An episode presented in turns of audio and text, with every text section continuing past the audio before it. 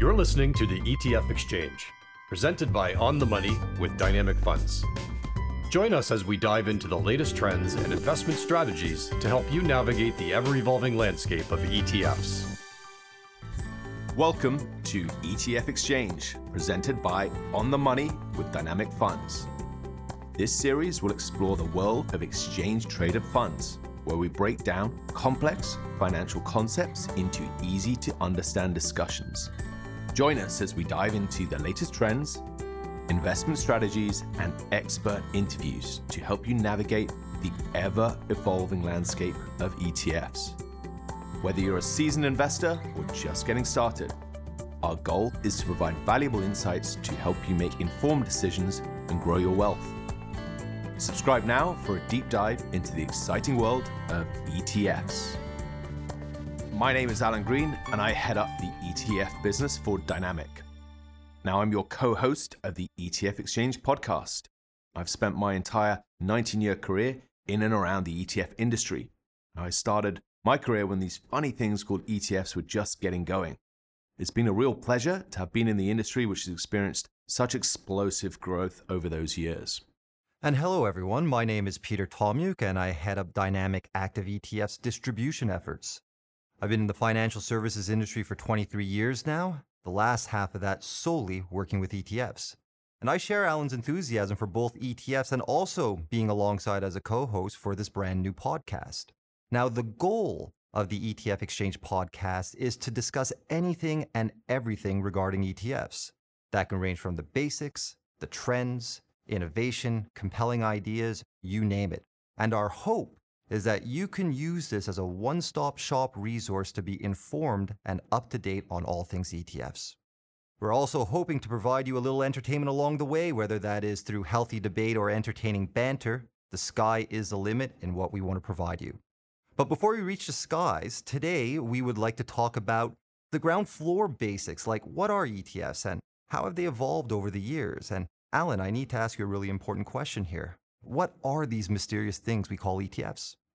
Thanks, Peter. We're going to have to bear with me here a little bit. We're going to get a bit historical. Um, I'm feeling my Roman side. I was actually born in Bath, or Aquae Sulis, as the Romans would have called it, for it was a Roman town. And in fact, we were still using the original Roman baths until the 1970s. And I like to use a Roman god to explain ETFs. So, Peter, question back to you. What James Bond film actually has a link to a Roman god? Alan, that's right in my wheelhouse here. Um, that's Pierce Brosnan's first, if I remember correctly, Golden Eye, Janus. That's right, Peter. It's one of my favorite ever James Bond scenes where James goes charging around in a tank in central Moscow. But maybe getting back to ETFs, I like to use Janus to explain what ETFs are. Now, for those of you that don't know Janus or maybe aren't into Roman history or haven't yet seen GoldenEye, Janus is in fact two gods in one, and that's represented by the two faces of the god. Now, to me, that's the key similarity to an ETF. ETFs are two things in one. Some folks say really ETFs are the combination of two existing technologies which together sparked a bit of magic that no one could have predicted, and that's a $10 trillion global ETF market. I don't think any of those early pioneers, a few of which I had the pleasure to work with in my past job, had any idea how successful ETFs would be. So, what are these two technologies? First up, ETFs are a mutual fund. They're regulated as such, so you're talking access to a diversified portfolio and professionally managed. Now, in Canada, ETFs are 81102 regulated mutual funds. Second up, ETFs trade like a stock. And that's where the real magic happened, right? You take the mutual fund and you list it on the exchange, and magic and amazing things resulted. Through the exchange listing, ETFs have really democratized investing by making it cheaper and easier to invest in almost every asset class out there. In a simple and safe stock trade, investors can get access from anything from developed market equity to emerging market bonds. It's such a super powerful tool. Peter, even though ETFs still appear to be that shiny new object in the global investment industry, they aren't really that new, are they? ETFs have actually been around for over 33 years, and here's a little known fact. the first ETF was actually created right here in Canada. So I have a pop quiz for you now, Alan. You know what ETF that was? I want to say it's the TIPS 60, Peter, is that right? Close. You're going to get partial points for that one, Alan. It was the TIPS 35. So the Toronto 35 Index Participation Units, which replicated the TSE 35 index back in the day. And you know what? That was actually a full three years before our friends at State Street south of the border created the S&P 500 Trust ETF, ticker symbol SPY, more commonly known today as the Spiders which many listening in probably know of because at nearly 400 billion US dollars, it's the largest ETF in the world. But going back to Canada, it can appear that we here are small global players in terms of assets. You know, we have about $350 billion in ETF assets listed on major Canadian exchanges, and that's pretty small when you compare it to the global $10 trillion ETF market. That being said, Canada is a major player in terms of innovation. Now, as we just mentioned, the first ETF was created here back in 1990. The first fixed income ETF was created here in 2000. The first currency hedged ETF was created here in 2001, and even the first cryptocurrency ETF was created here a few years ago. And all of this innovation, in my opinion, has contributed to the evolution of the global ETF industry. In the past, ETFs were only passive investment products, meaning that their sole purpose was to effectively replicate passive indexes. And those indexes were usually market cap weighted, meaning that the amount of money invested in each company was pretty much determined by the size of the company, not necessarily the strength of the company. And I think many people still believe that's what ETFs are. The truth is, over this 33 year journey, we've gone from passive ETFs to equally weighted ETFs, the quantitative rules based ETFs meant to filter specific types of companies representative of a style other than size from a larger universe of stocks. And if you fast forward to the present, full discretionary, actively managed ETFs are amongst the fastest growing segment of the ETF market. These are ETFs where there's a portfolio manager calling the shots, not a robot or a quantitative screen. And that need has accelerated for a variety of reasons, ranging from recent markets getting more difficult in both equity and fixed income. You also have an increased sophistication of investors and an aging demographic that have more diverse investment needs. Most believe that simple, low cost passive solutions are not enough to fully address all of these growing needs. And it's very exciting that this kind of expertise is now available in an ETF wrapper. And Alan, You've been involved with Dynamic Funds since their first ETFs were launched back in 2017.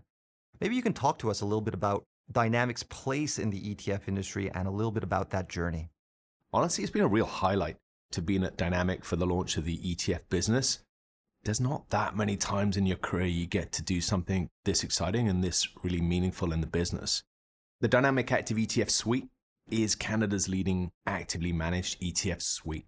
Now, like most innovators, we really built on established things, and then some innovation was sparked when we brought those two things together, a little like ETFs themselves. So we took fundamental, high conviction, dynamic style active management and delivered it to clients with the latest technology of that ETF wrapper. Now you're going to get the benefits of the ETF structure, which I talked about earlier, that real time trading, the pricing, the ease of use, plus that dynamic style active management. Now, we were pioneers and, and innovators in the space. As you mentioned there, before we started our business in 2017, almost all the ETFs globally were passive and rules based offerings run by robots. Now, active ETFs are actually one of the fastest growing parts of the ETF industry, growing at roughly double that of the passive rules based space. So clearly, we've filled a space in the market. And as you also mentioned, we know Canadians prefer active management. You just have to look at the data, the AUM, so we're fulfilling that need in the ETF space. There's no doubt that active management is evolving. Listen, you're talking to clients every day, right? Every single day, you're looking at flows. What are you seeing out there? I am, and the feedback I get from clients is consistent with the trends we've been discussing. There is a desire for active management, and there's a few reasons for that. Investment wise, this decade is proving to be much more difficult than the last decade. We've seen quite a bit of volatility in equity markets and fixed income markets, the latter being a real pain point for investors since fixed income tends to be construed as safe with minimal volatility. We're seeing a huge increase in actively managed fixed income ETF flows. Now, if you combine that with an aging demographic where the decumulation of assets is becoming more and more important, it makes sense that people are going to be more sensitive to volatility. So they want a certain expertise in their investment to help mitigate that risk. And also, investors in retirement or close to retirement want income to appease their lifestyle needs. We're also definitely seeing an evolution and expansion within active management, like the massive popularity in option based strategies like covered call strategies, and also the growth in the liquid alternative space. The latter being a term used for strategies that will incorporate more sophisticated tools like hedging or adding alternative asset classes or leverage with the goal of helping provide suitable risk adjusted returns. And one last thing with the rise in rates over the last couple of years, we've seen an unprecedented rise in cash style ETFs. And Alan, I know this is an area you follow very closely, not only from a flow standpoint, but from a regulatory and a structural perspective. Do you have any comments on that? It's very topical and a good question, right? It's been a while since the uh, global financial crisis, but cash is back. Now, what we saw is ETF issuers kind of really quickly filled the space and developed products as a result. So, cash ETFs were born. Cash ETFs are a fairly simple product where the ETF invests in bank deposits and then in turn pay the interest back to the ETF investors.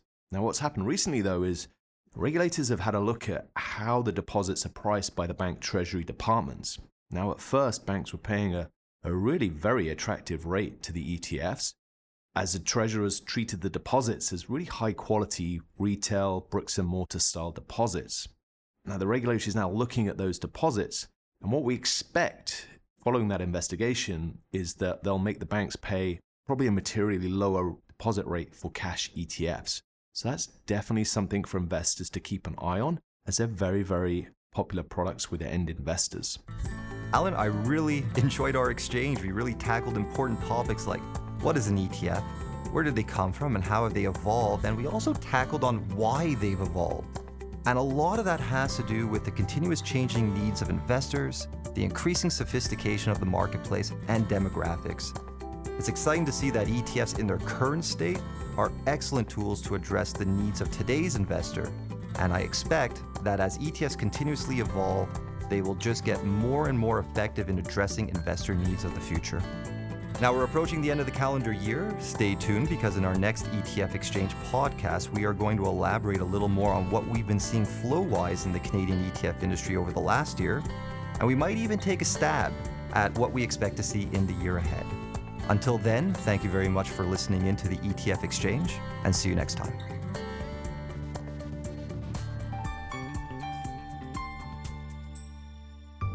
This audio has been prepared by 1832 Asset Management LP and is provided for information purposes only.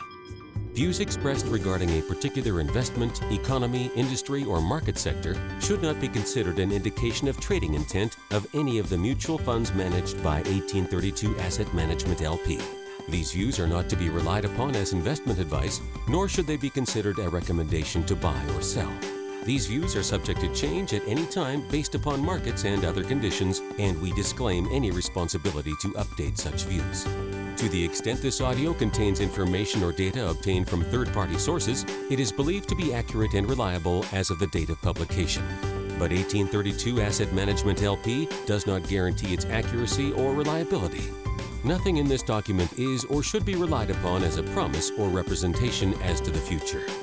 Commissions, trailing commissions, management fees, and expenses all may be associated with mutual fund investments. Please read the prospectus before investing. The indicated rates of return are the historical annual compound total returns, including changes in unit values. And reinvestment of all distributions does not take into account sales, redemption, or option changes, or income taxes payable by any security holder that would have reduced returns. Mutual funds are not guaranteed. Their values change frequently, and past performance may not be repeated.